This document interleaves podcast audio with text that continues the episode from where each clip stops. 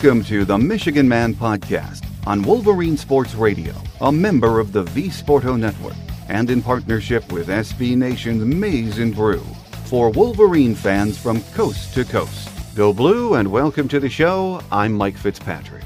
A win at Minnesota on Sunday night would have bolstered Michigan's NCAA tournament hopes. Instead, we enter this final four game stretch knowing we have to go 3 and 1 or at the minimum 2 and 2 if we want to stay in the conversation.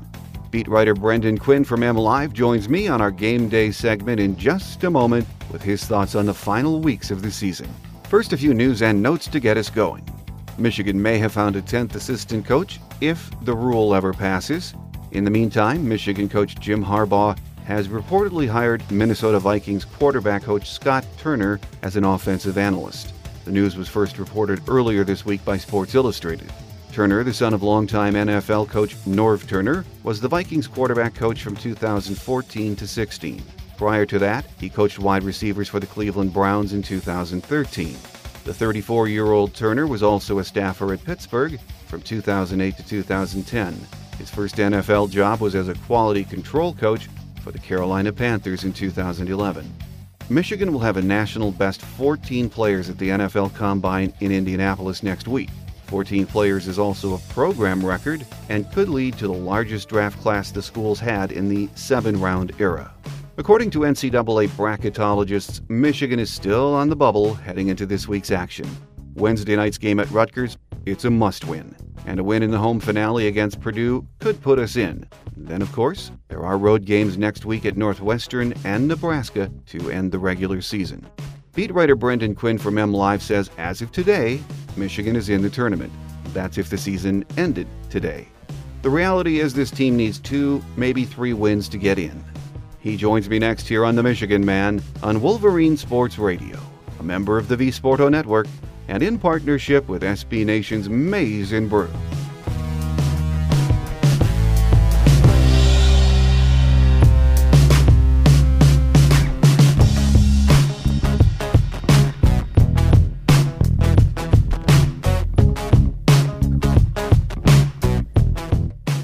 Us on our game day segment this week, Michigan beat writer Brendan Quinn from MLive in to uh, talk about that disappointing game in Minnesota on Sunday night. And Brendan, fresh off the plane back from Minneapolis. Thanks for joining us, Brendan. Great to be with you, Mike, as always, man. Well, what a foul fest Sunday night against the Golden Gophers. Uh, Brendan, hard to imagine for a team like Michigan coming in averaging 9.5 or whatever fouls it was uh, against them a game and getting whistled like that. Yeah, I mean it was it was like watching a different program in, in every way.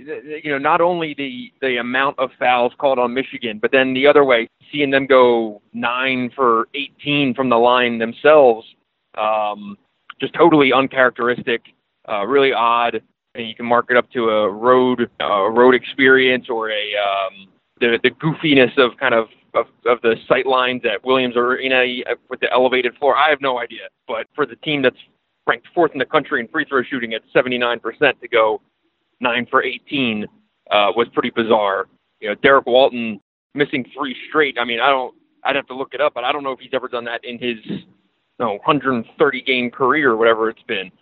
But it was just a they they never seemed to really kind of get in sync in in a number of ways because of the fouls and because of the missed free throws. But then even at the same time, you know, in the second half, they they, they managed to score 1.3 points per possession. I mean, the offense was clicking. They made 18 of 33 shots.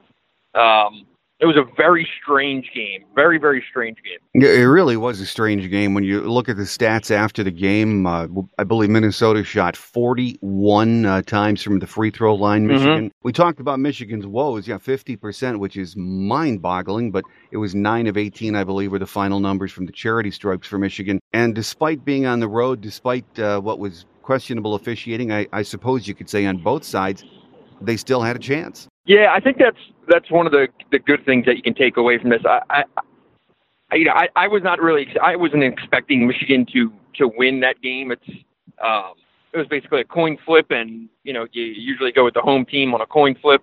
Um, but I, I thought it was good for them to be in a game that kind of came down to the final possession like that, um, because odds are, you know, as they try to close out this thing and secure an NCAA bid, they're, they're going to be in this situation again. And you know, I, I think that they would walk away with some confidence that they can they can make the plays that matter at winning time um, in a situation like that. And uh, the other extenuating circumstances probably will not be replicated this year. Um, you know, when I went through the numbers late last night, um, I mean, those were both records for the program under John Beilein um, by pretty significant margins. Um, without having it in front of me, I believe the most free throws they ever uh, had taken against them, uh, or you know, opponent free throws allowed, was 31, and they had 41 last night. Um, the most fouls ever committed by a John Beilein Michigan team. This is over 10 years. Was 24, I believe. Right. And last night they were called for 27 personal fouls. Uh, they had 28 fouls total if you count the technical with it. So you know those those things probably won't happen again, but they will be in a situation like you saw last night, where you know have to get a basket on a late possession, and and they did do that, even on some broken plays. So you know I agree with you. I think that that that they're resilient, um, and and their ability to make some some really clutch plays is something that can probably be carried forward. Another thing on a, on a night of oddities, uh, Michigan, oddly enough, outscores Minnesota in the paint. Uh, they did a really nice job, especially in the second half, attacking that big gopher front, didn't they? They did a lot of it. I think a lot of it helped because Reggie Lynch, for all the foul trouble that Michigan was in, Reggie Lynch was in foul trouble for uh, Minnesota. He's among the nation's best shot blockers, and he only played 13 minutes. A lot of that was to do with uh, with Moritz Wagner being such a matchup problem with him. But yeah, they you know they they were able to get in and, and get baskets early in the second half without being reliant on three pointers, and they really attacked the basket. They got a variety of layups. Uh, you know, I, I remember a uh, like a baseline drive by by Muhammad Ali, Abdur-Rahkman that that kind of got them going. Uh, Derrick Walton started going to the basket more, and this is something that you've seen a few times here, where where when they start early going to the basket, it seems to you know, get the offense started a little faster um, than in other instances. If you go back to that Indiana game uh, when they put up 90 points, I, if if I remember correctly, they had it was about eight eight of their first 10 field goals or so were were going to the basket, um, as opposed to other games where they kind of get a little comfortable jump shooting. I think if they played a full, obviously, obviously, if they played a full 40 uh, against Minnesota the way they did in that second half, that's not a game they would have they would have won that thing. Well, in the end, as we said, it was a loss, but uh, as we also said, there was a lot of positive uh, things to take from that effort, Brendan. One of them is uh, Mo Wagner. He, he just seems like he is ready to take his play to another level now. Yeah, I mean, there, the more and more NBA scouts are kind of raising an eyebrow and, and watching him. He is uh, his skill set is, is is pretty special. Um, his his ability to handle the ball uh, at his size and and go to the basket. And you know that's, I mean Reggie Lynch is one of the elite defenders in the Big Ten, and uh, I mean Wagner just went right at him and had very little problem getting right around him. Totally neutralized his, shoot, his shot blocking, um, and he can do that to a lot of guys. He did to Thomas Bryant.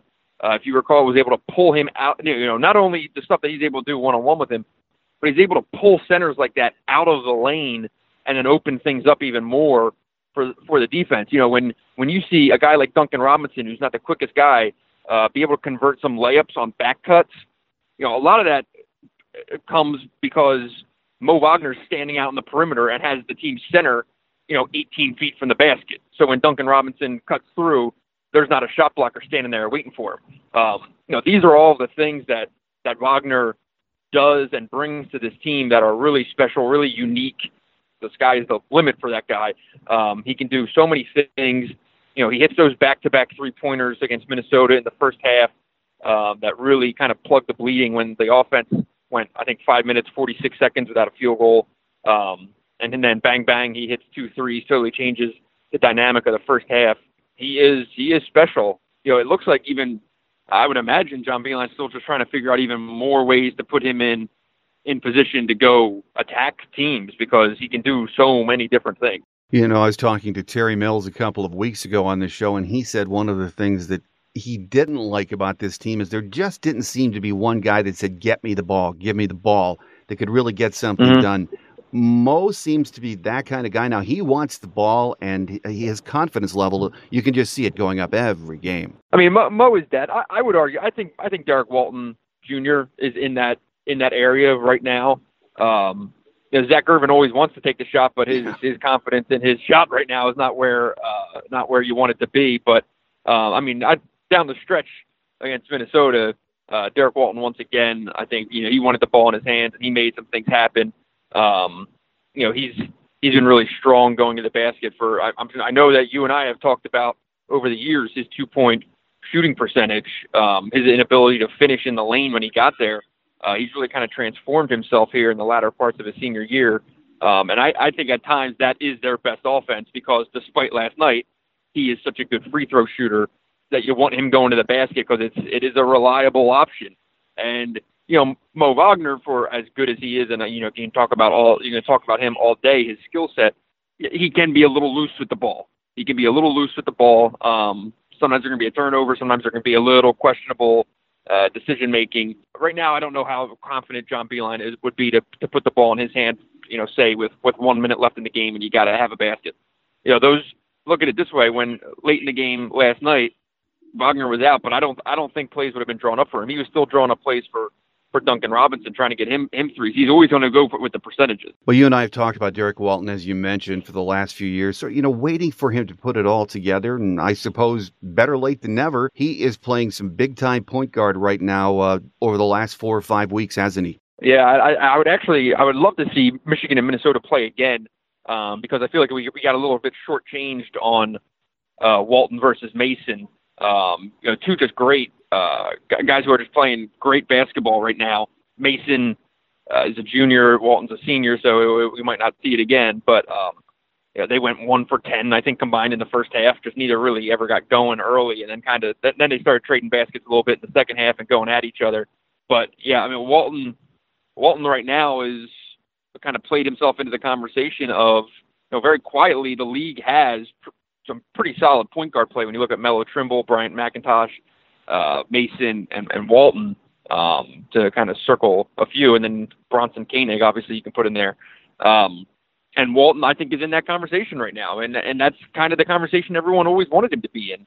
I mean, I, I remember uh, it's been joked about a number of times. I, I voted him first team All Big Ten um, in the preseason going into his sophomore year. I mean, I thought that he had um, you know limitless potential, and I, I really liked his the way that he can control games. I liked his change of pace stuff that he could do, and I liked his ability to get into the into the lane, and I liked uh, you know his he has the shooting percentages of, of a shooting guard uh, when it comes to three point distance, and I I always thought that he kind of had this guy in him. Um, and it's been good to see that that I think he kind of needed to believe that he could be that good. And John Beilein said that I believe after the Michigan State game that he kind of came to the realization that he might actually be the best player on this team, which is interesting because I think a long time a lot of people thought that he was going to be the best player on the team, and apparently he was not one of them sometimes all it takes is confidence. Oh, you're right about that. And I don't know if you had a chance to see the journey on BTN after the game. Um, probably not, but it was it was a very good segment with on Michigan on Derrick Walton Jr. and John Beilein was saying he thinks that Derrick has had a great career at Michigan and that he is one of the most underappreciated point guards uh, mm-hmm. uh, in the country right now. Do you go along with that? Um.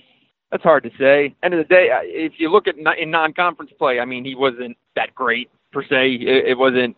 If anything, it was still it was still the the constant conversation of can Derrick match Zak's play at that point, right? Because because Zak Irvin was kind of the more consistent guy uh, from game to game in the in the middle of the schedule. You know, latter part of non-conference play, early part of Big Ten play. Zak Irvin was playing better than Derrick Walton. Now Walton was steady and producing and doing things, but you know Irvin seemed to be playing some of the best basketball of his career, not Walton and now obviously that's flip flopped, which is I'm sure confounding for John yeah. Beilein. But over the last few weeks, uh, uh, yes, Walton has probably been amongst the most productive point guards in the country. Um, is he underrated?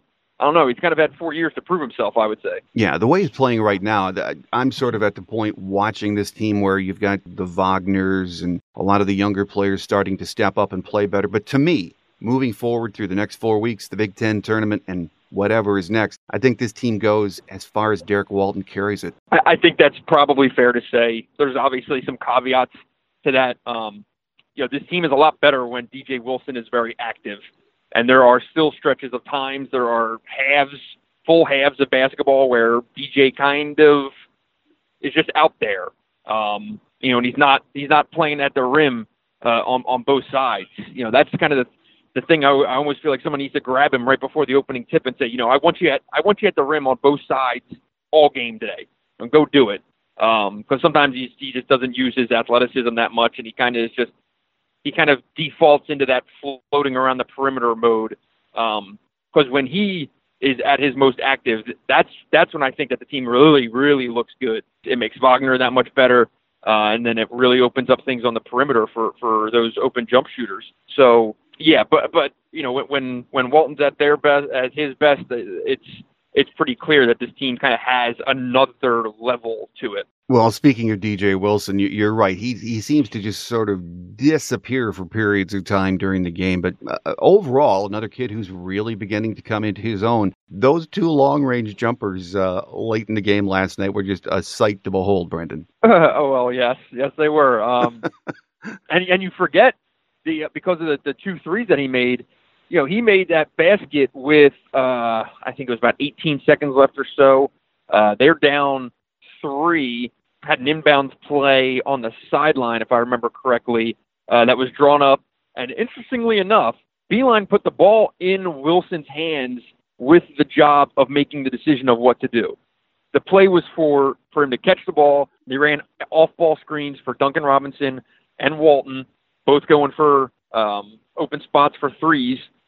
And Wilson needed to make the decision to either pass or if those spots were not there or those options were not there, he was then to go immediately to the basket and try to score a quick two. Uh, and he executed it perfectly. Um, and Beilein wanted a foul on the play, which could have tied it right then and there, uh, but didn't get the call, and he continued to uh, kind of lose his mind on the sideline there. But but yeah, you know, I thought that was even more indicative of the kind of the growth of Wilson than even those three pointers, because those three pointers I mean, they were great shots, but you know, no one no one is drawing up the 30 foot three pointer for DJ Wilson to tie a game. That was more of a. Uh, uh, Beilein said very nicely in the post game press conference that he took that shot off of a residual. Uh, that just meant that the ball did not go where it was supposed to be on that on that play. Um, and but Wilson, to his credit, you know, he he collected himself. He didn't just chuck it. You know, that was a shooter taking a shot for sure.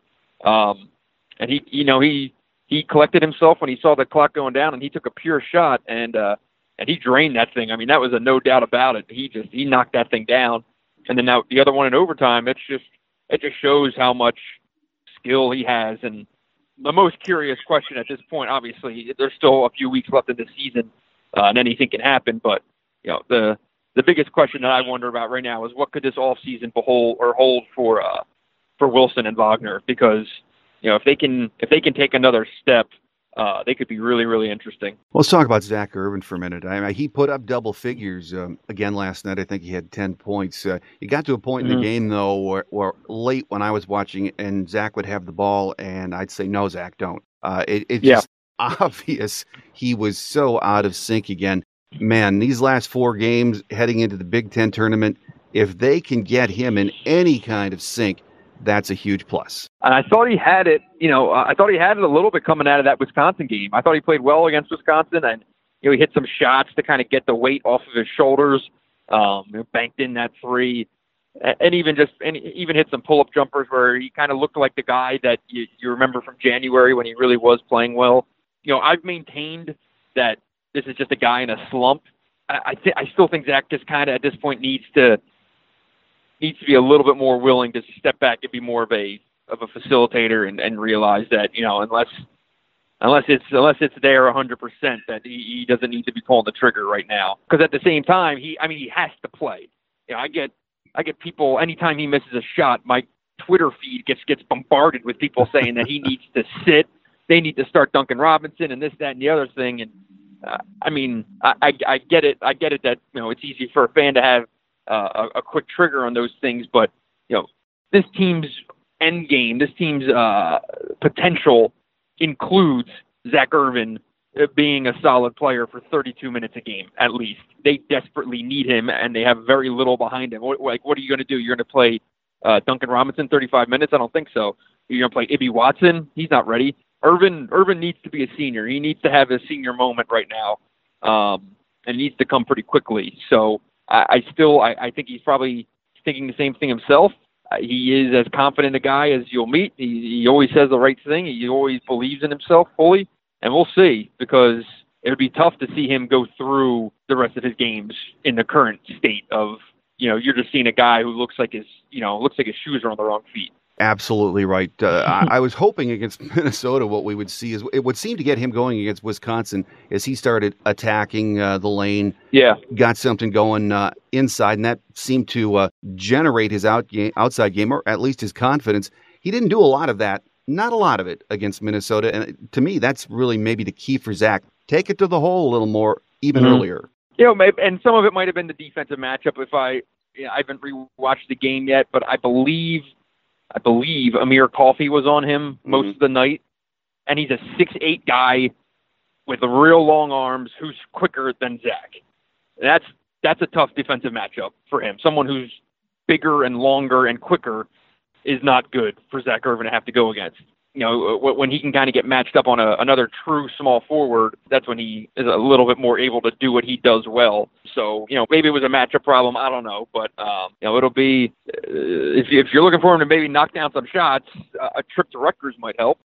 With us here on our game day segment this week, rehashing the very tough loss to Minnesota on Sunday night, uh, Michigan beat writer Brendan Quinn from MLive. Well, it was a heartbreaker. Uh, the team has to move past that. Certainly, though, Brendan, it doesn't have to be the dagger for Michigan's NCAA tournament hopes. Uh, this week, got to take care of business, as you said, Wednesday against a bad Rutgers team. And then mm-hmm. senior day at Crisler on Saturday with Purdue in town. That is huge. Yeah. And I mean, you can't overlook Rutgers. They've given a number of teams a lot of trouble. They took Wisconsin to overtime. Uh, they've taken another uh, a handful of teams down to the wire.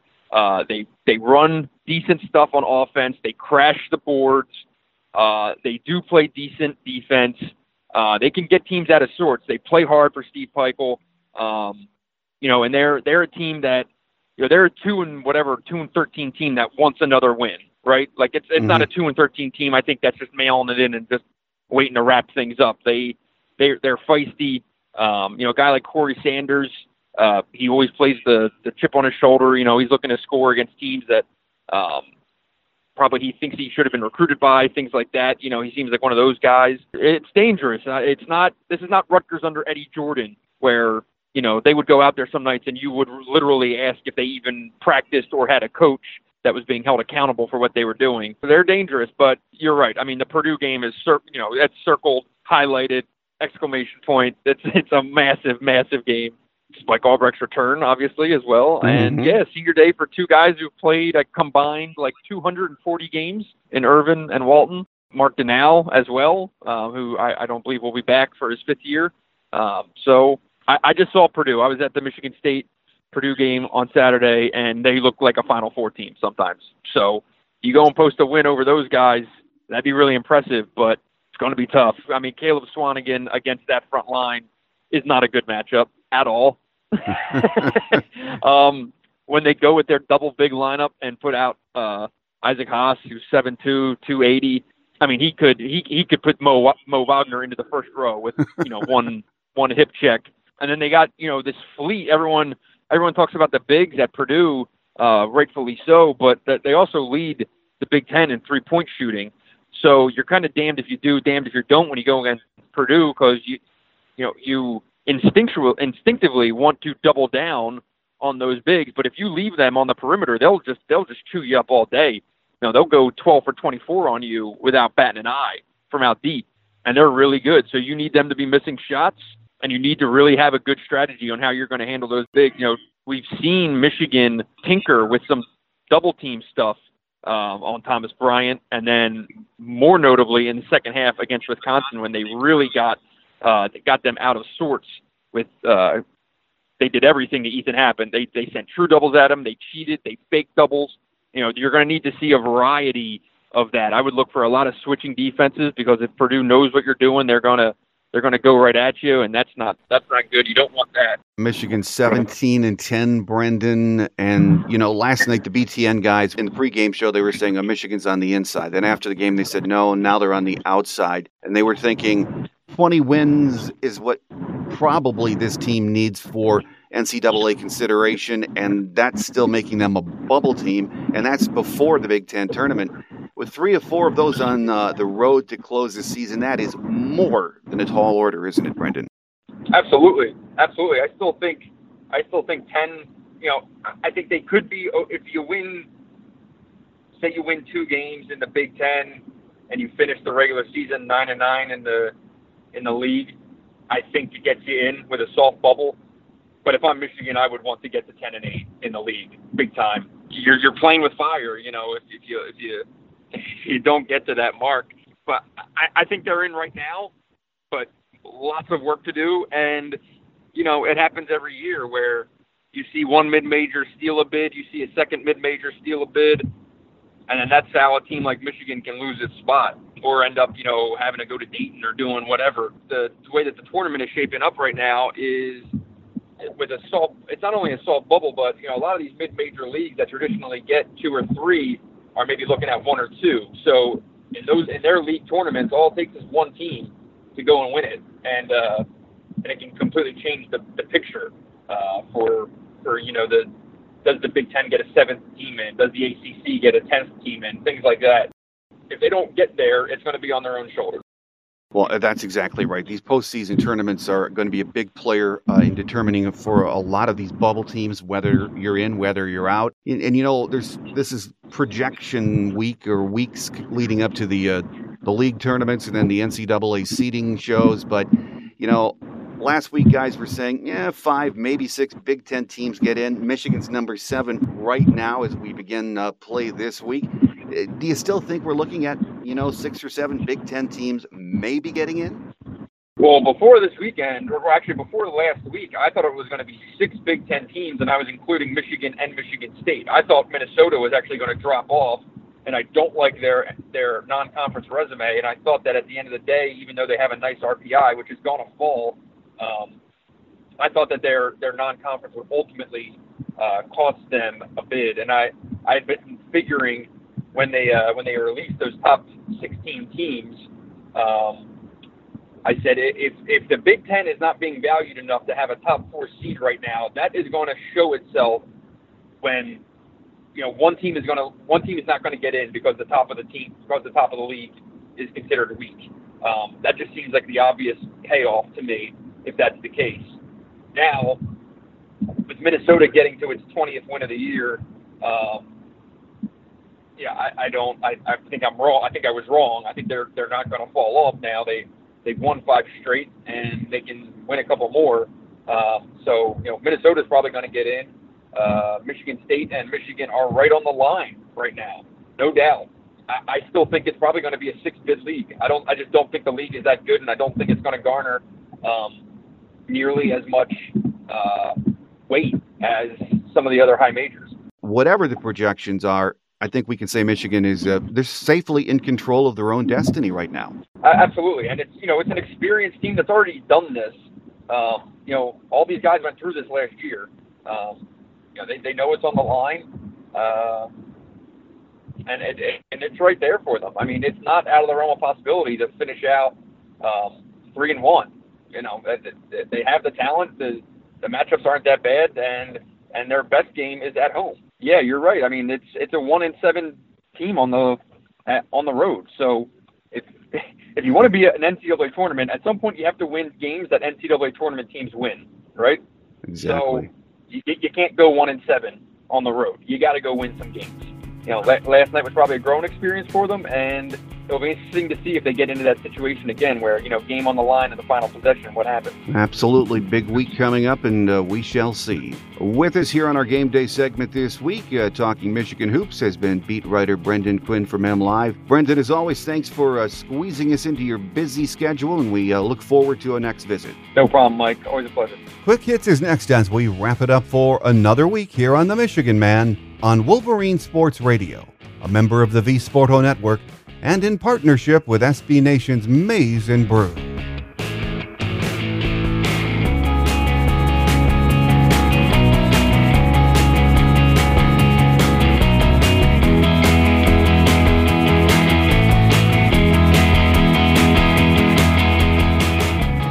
On Quick Hits today, the University of Michigan women's basketball team had the first sellout in program history, but fell to Michigan State 86 68 on Sunday afternoon at Crisler Center. U of M more than doubled its previous attendance record of 5,991.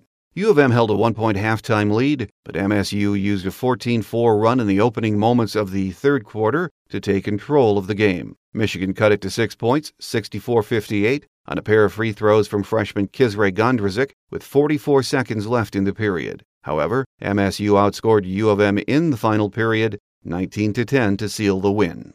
Sophomore Hallie Thome led the way for the Maize and Blue with 21 points, 8 boards, and a pair of blocks in 35 minutes of action. Gondrezick chipped in 19 points and 3 boards, and sophomore Nicole Munger added 12 points and 5 rebounds in 21 minutes off the bench. U of M will conclude the home portion of its schedule this Thursday, hosting Nebraska at 7 p.m. Seniors Siera Thompson and Danielle Williams will be honored before the game. Heading into this week's action, Michigan is 21 and 7 overall, 10 and 4 in the Big 10. Hockey came up short in a back and forth battle at Wisconsin 6 4 on Saturday night at the Kohl Center as they dropped both games of the weekend series. The Maize and Blue will travel to Ohio State this weekend for its final regular season road trip. Michigan split its two game series with number 11 Ohio State earlier this month, taking the first game 5 to 4 and dropping the second 6 to 5.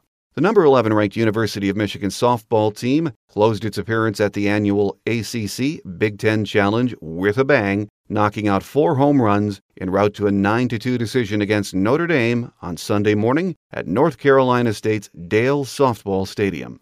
With the win, the Wolverines avenged their only loss of the weekend tournament. The Wolverines, who are 6 and 3, will head out west for their annual spring break trip, kicking off the five-game Mary Nutter Collegiate Classic this weekend in Palm Springs. Michigan will begin play against New Mexico State at 10:30 a.m. Pacific Time on Friday. Baseball ended its 2017 season opening series with a four-game split against Seton Hall on Sunday at Tradition Field in the New York Mets spring training complex. Michigan began the day with a 10 7 victory in the completion of Saturday's suspended game before dropping the final game 8 6. The Wolverines are now 2 and 2 to begin the season.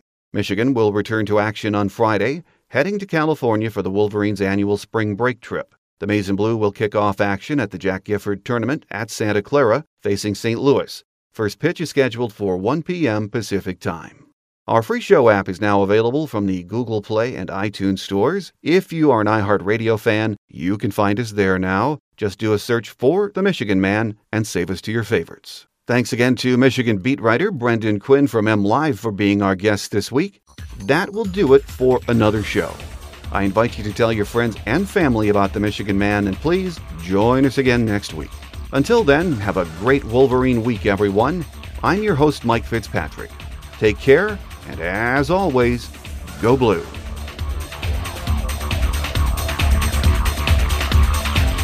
Thanks for joining us today on The Michigan Man, here on Wolverine Sports Radio, a member of the V Sporto Network, and in partnership with SB Nation's Maize and Brew. Our listener lines are open 24 7 for your calls at 313 263 4842. That's 313 263 4842 or email us at the Michigan Man Podcast at yahoo.com. That's the Michigan Man Podcast at yahoo.com. The Michigan Man Podcast is produced at the studios of Robin Lynn Productions, Allen Park, Michigan, and is not affiliated with the University of Michigan. Go Blue!